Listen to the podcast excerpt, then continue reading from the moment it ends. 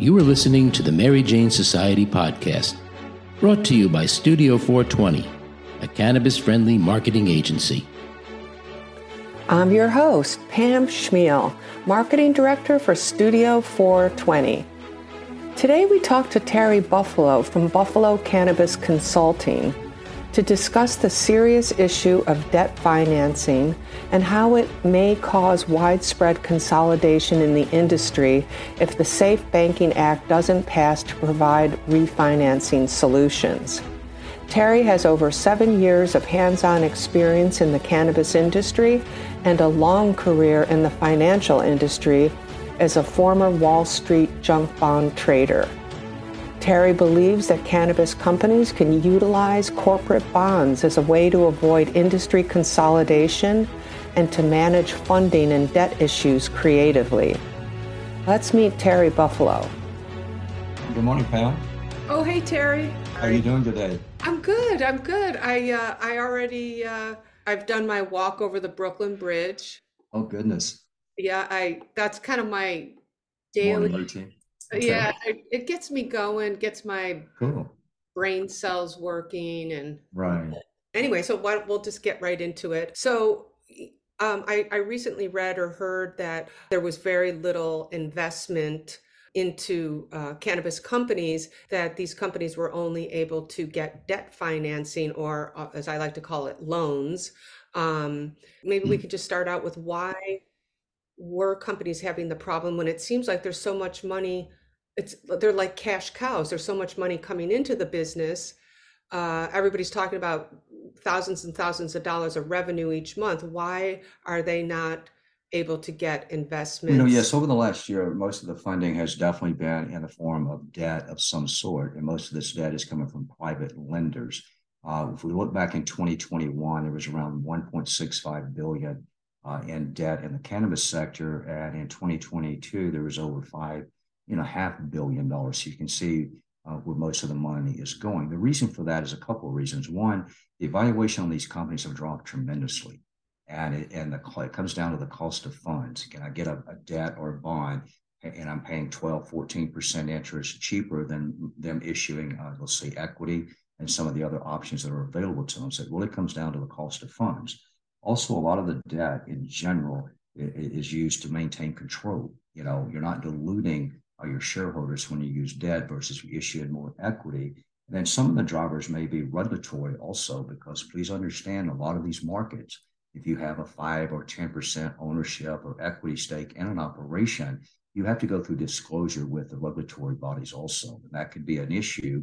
Not that you have anything to hide, but the investor would have to go through that uh, additional burden or headache to be able to invest over that threshold that, that would be out there. But now going forward, what is happening is that you know, it's called maturity day. It's the doomsday coming for a lot of these companies, and there's not bankruptcy available to them. So what is happening is we all know interest rates are rising, inflation is rising, and then, like I mentioned earlier, the evaluation of these companies have dropped tremendously, and so it's going to be very difficult to get their their debt refinanced. So what are they going to do since bankruptcy is not a solution for a cannabis company, plant touching company? they're going to have to go through reorgs or just basically called a receivership is really going to be the only option to them if they're not able to refinance their debt. everybody keeps thinking that the safe banking act is going to save you know save save the industry um, so do you think that the, the safe banking act could be the solution to uh, getting more like uh, institutional money into the system or how do you see the safe banking act Well, you, helping you mentioned back on the industry? debt, if they're not able to refi, you know, basically, you know, when you have bonds, though, there's usually some type of security, a first lien, there's assets. So they could basically, again, force the company completely out of business or just take the business over. But, you know, the one thing you don't want is a bondholder taking over a cannabis, cannabis grow business that knows nothing about growing cannabis. So there's going to be some challenges in general, but go to the Safe Banking Act. Safe Banking Act is not the solution for everything by no means. It would definitely help the industry tremendously. But think about this though, Pam.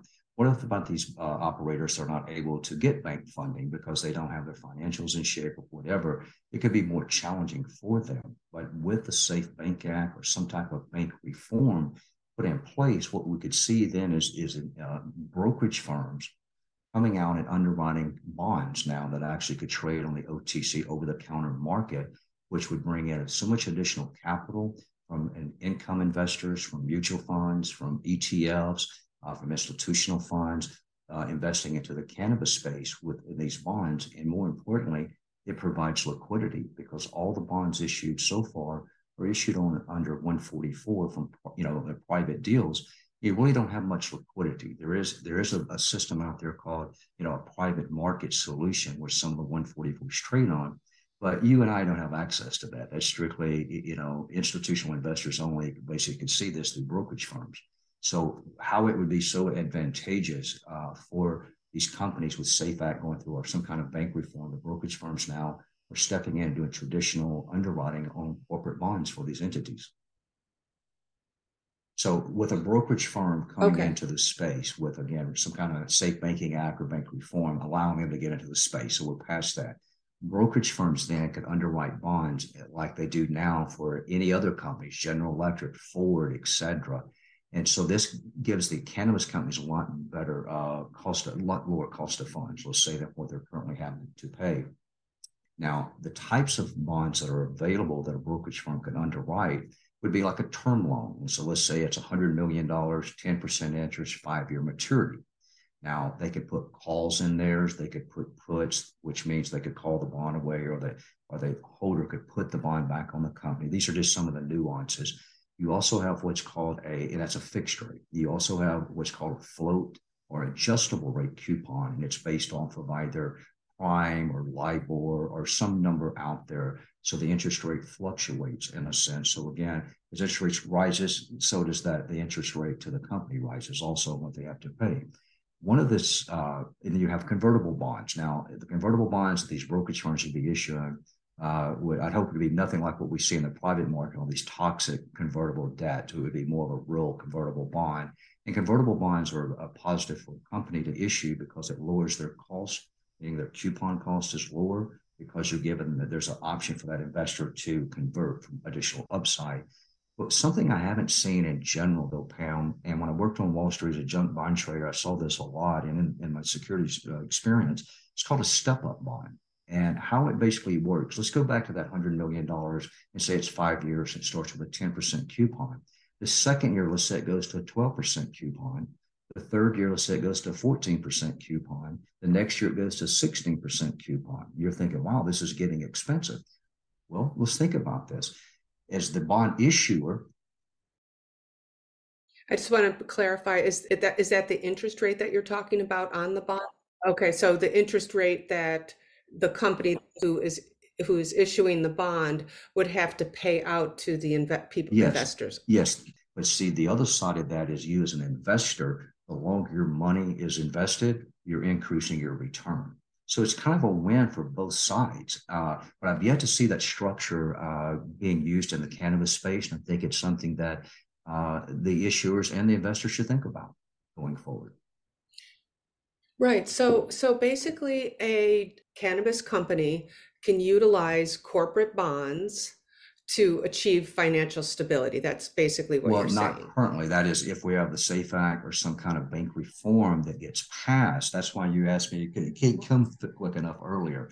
You know, the SAFE Bank or bank reform, but you also said, is this the answer to all? No, it's not because not everyone would qualify in general. But yes, it would lower the cost of funds to these operators. You know, one thing about in general, think about these operators. They're, they're, they're, you know, interest rates are up, inflation, the prices are down tremendously, the valuations are down. But also think about this: these companies that take on this debt, this 5.6 billion dollars, whatever last year, they're not able to write the interest off either.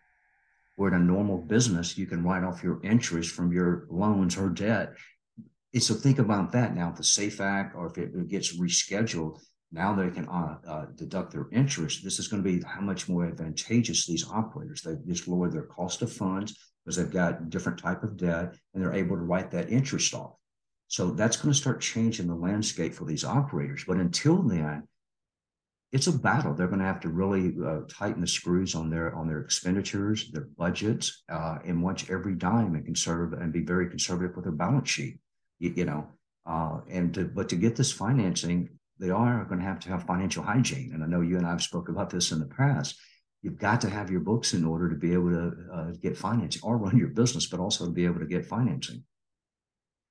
What do you think is, or what is the big um, problem caving a lot of these companies or putting the pressure on these companies is is it the tax issues and the regulations is that really the bottom line of what's squeezing mm. these companies because all you hear about is thousands and thousands of dollars in revenue every month in these dispensaries i mean we know what's happening to the cultivation companies you know mm-hmm. the right. you know compression pricing and all that but like what about all these other companies? What is what's the crux of the problem there? Yes of course taxes is definitely a big issue across the board 280e but also it's just uh, a lack of uh, control with a lot of the operators. I mean i'm looking today you have companies coming out and they have they grew their revenue 34% they're doing 300 million dollars in revenue but they lose 115 million dollars then I look at the next one, you know, the, the increase in revenues, et cetera, et cetera. They're doing 123 or gross profit of 123 million, but then at the end of the day, they lose 100 or 89 million dollars. I mean, this is the it's just it, because they spent so much money on these infrastructures, and now we're seeing such price suppression in these uh, mature markets I mean, look at Colorado, look at Oregon, Washington, all these markets have been online. Michigan now is taking a big hit. The state of Mass is taking a big hit in wholesale price. When you're getting five and six thousand dollars a pound, now you're getting a thousand or maybe even less in some of these other markets. You've got this type of operational expense and capital expenditures you put in a grow facility. It's going to be a challenge, big challenge. And that's why the SAFE right. or some kind so, of bank reform would help them where again they can refi a lot of their their their cost of money and it, it, will be able to write off the interest and a lot of their other expenses that they currently are not able to write off. So a lot of this, I guess that makes sense too, is a lot of this right now is because a lot of these companies companies are new and they're trying to uh, uh, recapture their their build out um, build out right, money. I guess. But you have to amortize it over years, you know. But it's just can they make it back before federal regulation changes? Then that creates a whole nother challenge because of all the competition coming, being able to cross state lines and also bringing in from uh, out of the country. I mean, that's the next, that's the next right. problem cultivators are going to be dealing with. right, right. I know that's yes. a big problem. So, um, so who would qualify? Who would be, what kind of company would be a good candidate or not a good candidate. I mean, you've already said it's, you know, companies who need to refinance their loans. Um, and it's just a way to infuse money into the company and into the whole cannabis economy. Um, so yeah, who would be a good candidate or who's not a good candidate for, for this type of? Well, debts, uh, bonds that I'm talking about are loans, as you like to refer to them, that uh, a brokerage firm would issue, being that you know, a SAFE Act or some, again, some kind of bank reform is coming in. These securities will be registered through the SEC. You know, there's the steps to do that in general, uh, inexpensive, needless to say, but you don't have to be a public company to issue debt. And so that's one nice thing about it. You could be a very large operator, MSO in multiple states, but you're not a public company. You would still have access to the the the, the bonds uh, underwriting from brokerage companies even though you're not public. So let's just keep that in mind. So it'd be for public companies and non-public companies.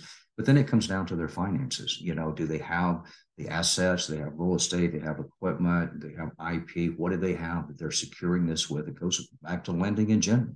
You know, and they're not going to be five and ten million dollar deals because the cost of underwriting. So it would probably be for companies, and I'm just kind of spitballing here, A hundred million dollars or larger that's needing funding.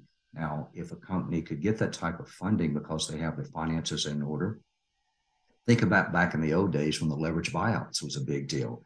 Uh, you know, now this could be an opportunity now for companies with the, how we're, we're definitely going to consolidate, as we all know, could use uh, bonds, leverage buyout type structuring versus equity to make some of these acquisitions. Again, if they had funding that was available through bond or debt offerings through brokerage firms. Because again, now you got mutual funds, ETFs, institutional money that can invest in it, not just uh, some of the you know, friends and families right now are doing most of the funding, we'll say. Ah, right. Versus right. the equity, because again, if we, we, we buy a company, we're going to have to issue more equity one way or the other to bring that in, unless we're just buying cash for all the stock. In general, most don't have that money. But you could issue a bond. I mean, you issue that bond to have the funding to either buy the stock or just buy them out and be done with. Again, if they're not a public company, even though non-public companies, of course, have stock, it's just a matter you may not want to buy the uh, the contingency liability from the company. You want to do an asset, uh, you know, an asset uh, acquisition. But the point is, that's where the funding could come from, and that used to be back in the days you know, RJ Nabisco, some of the big name companies were leverage buyout companies back uh, in the early 90s and 80s, late 80s, early 90s.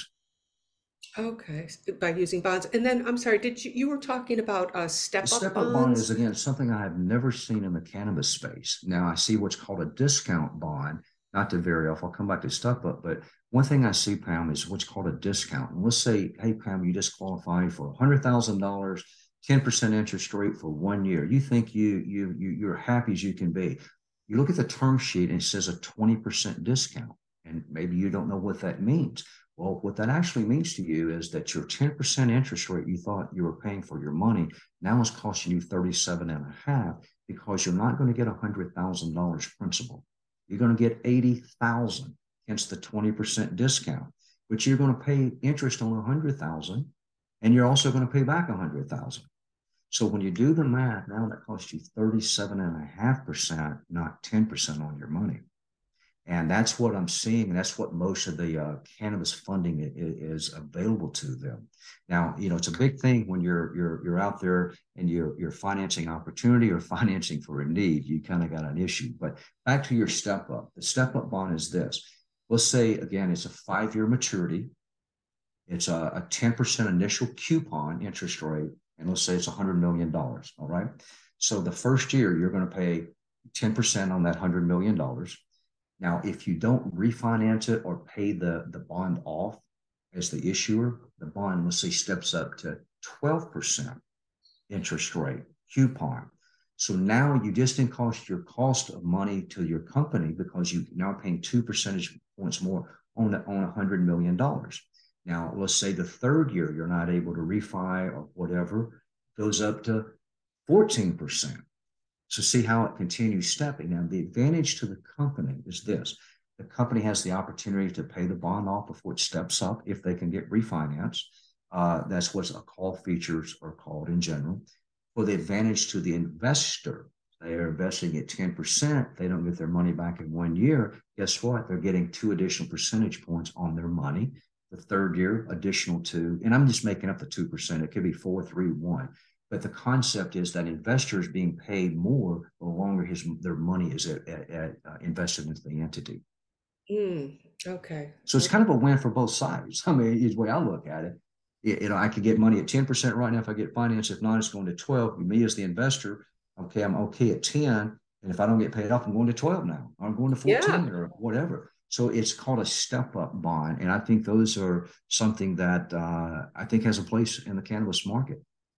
Oh, um, do you think in the cannabis industry, um, it, you, you're going you're going to have to have higher interest rates to entice Yes, to entice. I mean, where would you invest? Where do you feel comfortable? Everything's a risk reward, but absolutely, yeah. uh, you know. And then you have rating services out there. There's you've heard of Moody's, S and P that actually rate companies' bonds, and a lot of mutual funds or ETFs or whatever or investment funds they can't invest below, say, a triple B rated, which is considered high yield junk.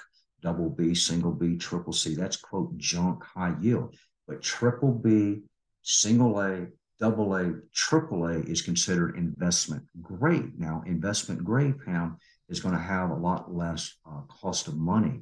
And what they always refer to is what's called the spread. And so let's say it's a five year bond and it's paying 100 basis points over. That's the spread, but that's over the five year treasury bond because that's considered the safest place you can put your money, right?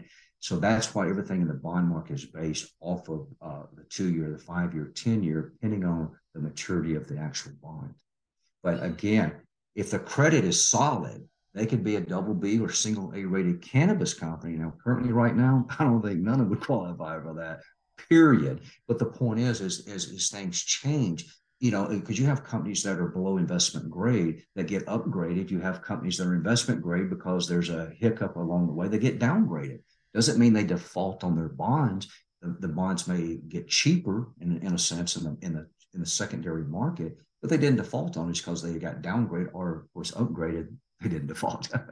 I mean, I, I, mean, it's not a great story for the cannabis company to be downgraded or to be teetering right. on a junk bond, but but um or no company for that goes. I mean, yeah or no company right. But and it's i guess that's not a good scenario for the investor but but but at least then the cannabis company doesn't have to pay out those high interest rates but yeah who right. wants to do a junk bond? So right. oh i see. So the junk bond level is almost that's the riskiest level probably before default is that well, they're they're riskier by all means than investment grade, but you know also understand when it comes to bonds, it's different than equity. Bonds, it all depends on cash flow and coverages, meaning your EBITDA coverages. How much money is coming in for every dollar's going out? You know, sense you know how many dollars in versus dollars going out.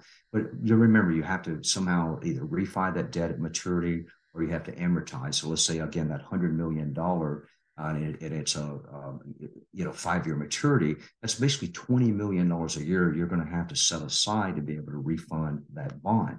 Now, not to convolute anything, though, this is obligations that you have as the company. So we we get through our underwriting, and we're going to say again, it has a sinking fund. And let's stay with this hundred million. So what a sinking fund means is this: that the company itself, as opposed to waiting to year five or close to year five to either start trying to get the money refinanced how are they going to come up with this $100 million to pay their investors back? It's called a sinking fund. What that requires them to do is, let's say, set aside $20 million the first year, $20 million the second year. They can't touch it. Doesn't matter about their P&L or nothing. This is their obligation they to, to amortize their debt. So now after the second year, we have 40 million in an escrow account. The third year, 60, 80, and then year five, guess what? We have the $100 million to be able to pay our investors back.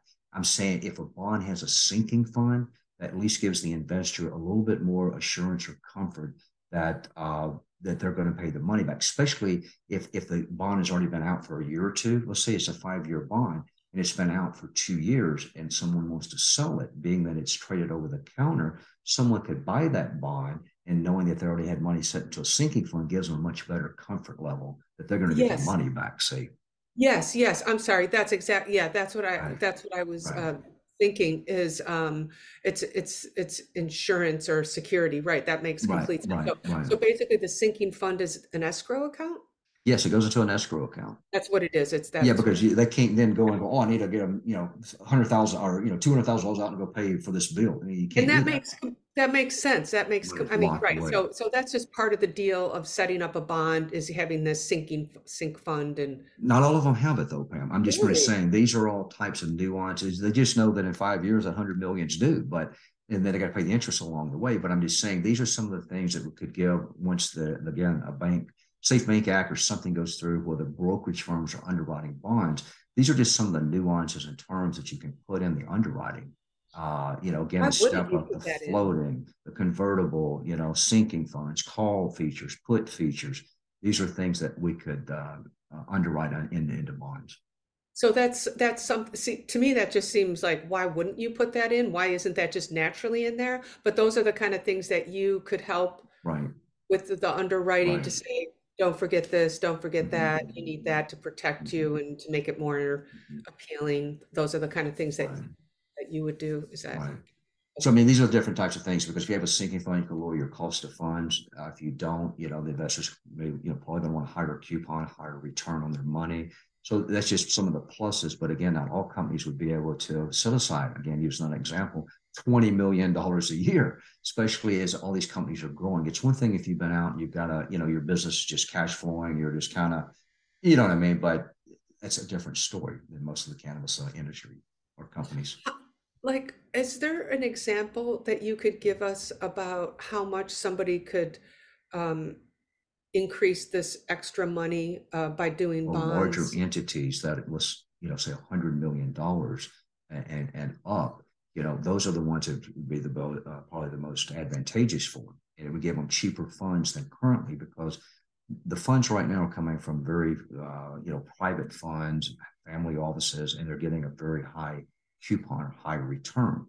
If they were able to issue bonds that would trade in the open market, meaning OTC, where there's liquidity, they could trade them. Then you have individuals, let's say like yourself, you know, maybe you invest in a CD or you invest in tax-free municipal bonds. You can invest in this cannabis company bond and earn X coupon. Uh, it works like all other bonds. So we bring in the mom and pop investors, as I like to say. You have mutual funds that invest in high yield bonds, investment grade bonds, etc. They would potentially invest in that bond. You have ETFs, which work a lot like a mutual fund, but they would invest in these bonds. This is a capital that would come in. So let's say this mutual fund took $10 million of the $100 million offering.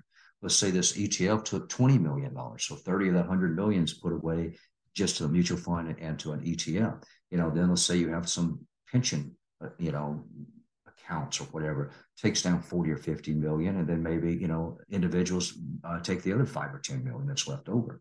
And that's how the bond would get issued out uh, going through the underwriting then it's sold into the uh, to, uh, you know in the new into the market we'll call it. So that just brings so many other people that would invest in it because right now they may not invest in stock. I mean think about retirees who invest for income. They're not out here chasing you know stock and trying to play you know the stock market they want steady income, so they buy either dividend paying stocks, they pay debt or bonds or loans, however you like to refer to them, you know, either taxable or tax free municipal bonds, as you always heard, you know, the retirees and their tax free muni bonds. So you see what I'm saying? That that whole market is billions of dollars now. There'd be some that would probably reach over and, and get a little exposure to the cannabis just for the additional returns in their portfolio. Okay. Wow it's about diversification. You know, you wouldn't want to put, you know, all your money in the cannabis by no means or anything for as that goes. But the point is, you know, it's a matter of, the, again, the diversification and enhancing the returns a bit for their portfolio. And then, you know, they may, so they can talk about it at the country club. Yeah, I'm invested in this cannabis bond you know, like that used to be a year or two ago, investing in cannabis stocks used to be a hot topic. Now, right. not not so much. It's psychedelics, yeah. but either way, cannabis is not so much. yeah, yeah, cannabis is not. So, well, that was going to be the other question. Then, um, you know, bonds are known for being risky.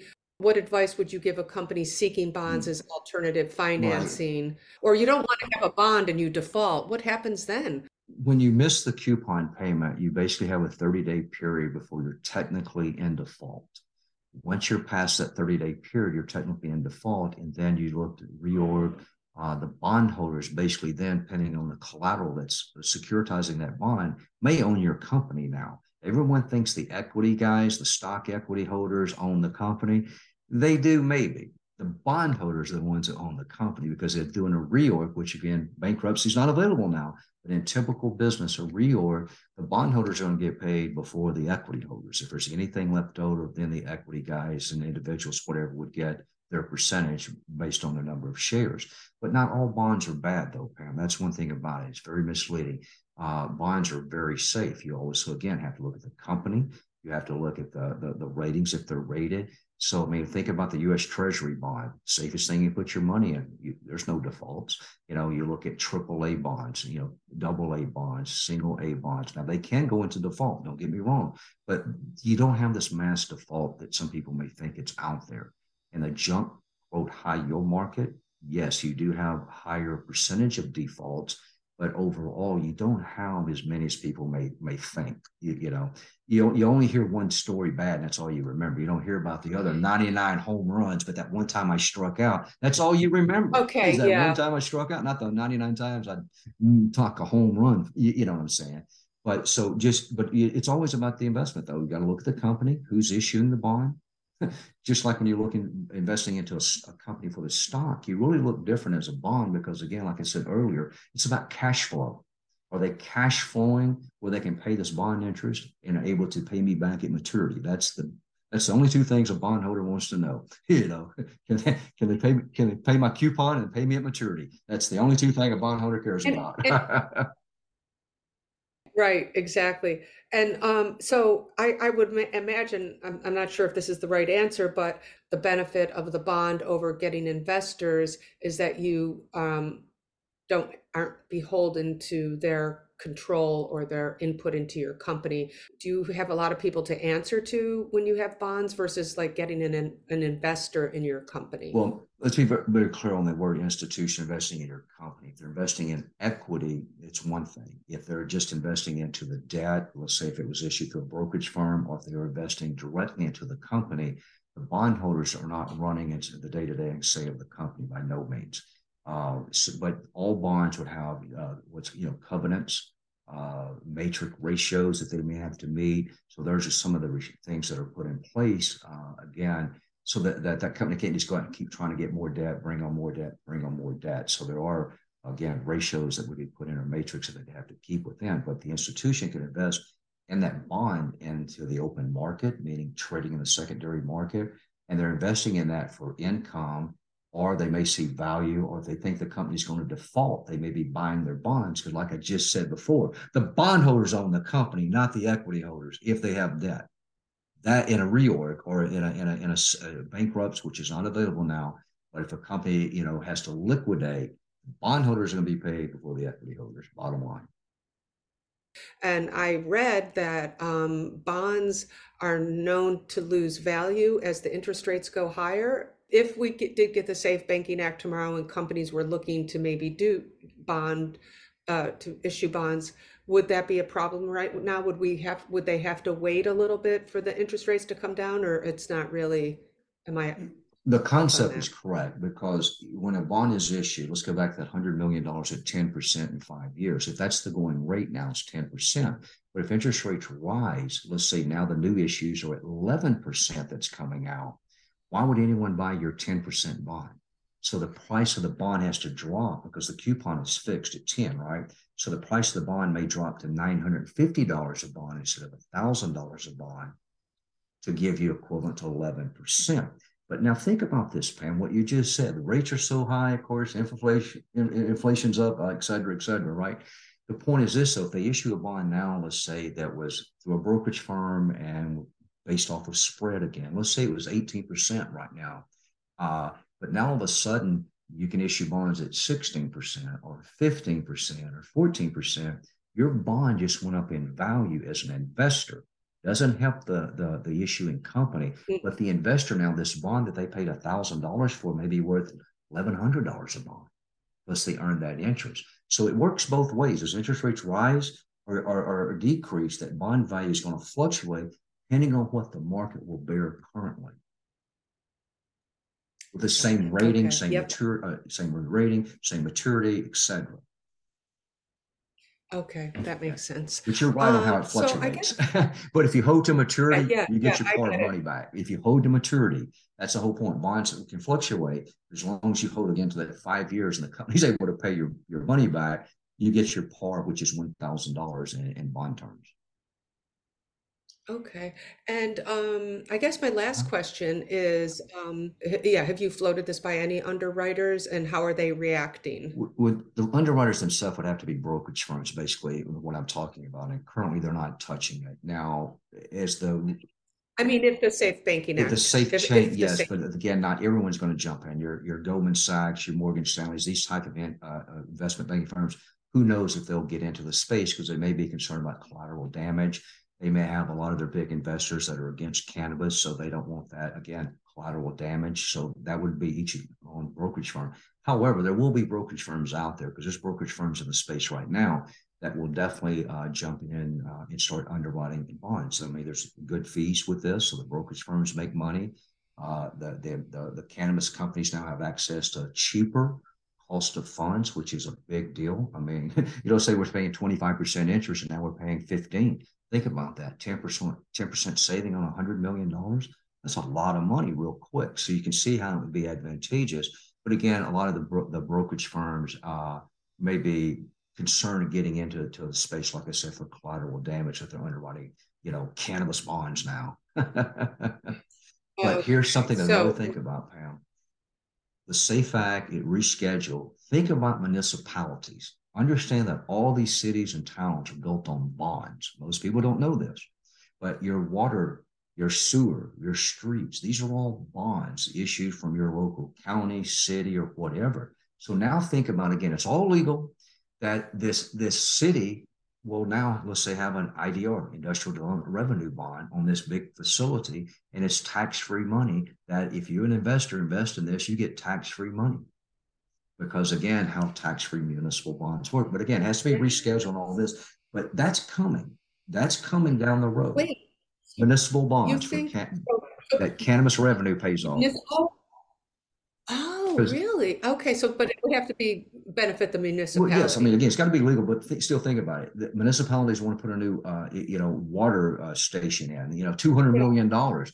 How are they going to pay for that? What has to come from taxes from the citizens, and you know, et cetera. So now all of a sudden they have a, Oh. a bond that could be issued again that for you know that that some of the revenue from the cannabis is going to pay that that that bond off, or the municipality or the city. Oh, so that's how they'll use it, you're Right, and that's saying? That's how right. the Right, tax now that's totally funds. different than the corporate bonds. Now, bond is a bond, a coupon, maturity, et cetera. But you know, this is I'm talking about a tax-free municipal bond. Again, it's it's a ways off, but I, Yeah. Uh, I, you know, again, it's coming it's someday. I see, yeah, you're talking about how bonds will be coming into Right. our lives in the cannabis economy, whether it's on the government side or Right, the, right. uh, Because you have to understand, business. debt isn't just business; it's big business. I mean, that's how the world operates as bonds. Everyone thinks the stock market, the bond market. Just like if you follow the bond market, you can see where the money's moving in and out of the stock market. The bond market is where, as they call your your smart money, and it may not be current today, but the, before I know, there was more bonds value traded in one hour than all the stock markets trade in a day. Because again, you don't see Really? this because it's all these, you know, hundreds of millions of dollars of treasury bonds, hundreds of millions of dollars of, of mortgage bonds, hundreds of millions of dollars of corporate bonds, hundreds of millions of dollars of tax-free muni bonds. You don't see all that. They don't talk about that on, on the TV. So basically, uh, bonds can build our, the bonds can build the cannabis economy the same way they've built our cities. Exactly, exactly. Right. And other companies, and other companies, you know, General Electric, Ford, all, all these other companies.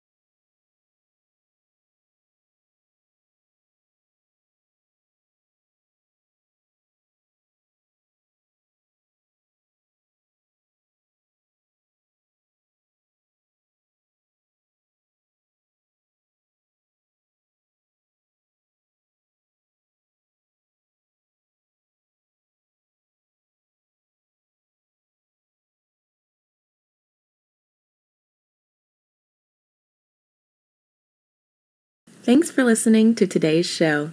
To check out more great cannabis podcasts, go to podconnects.com. Here's a preview of one of our other shows. Season 1 of Dope History is now available at dopehistory.com.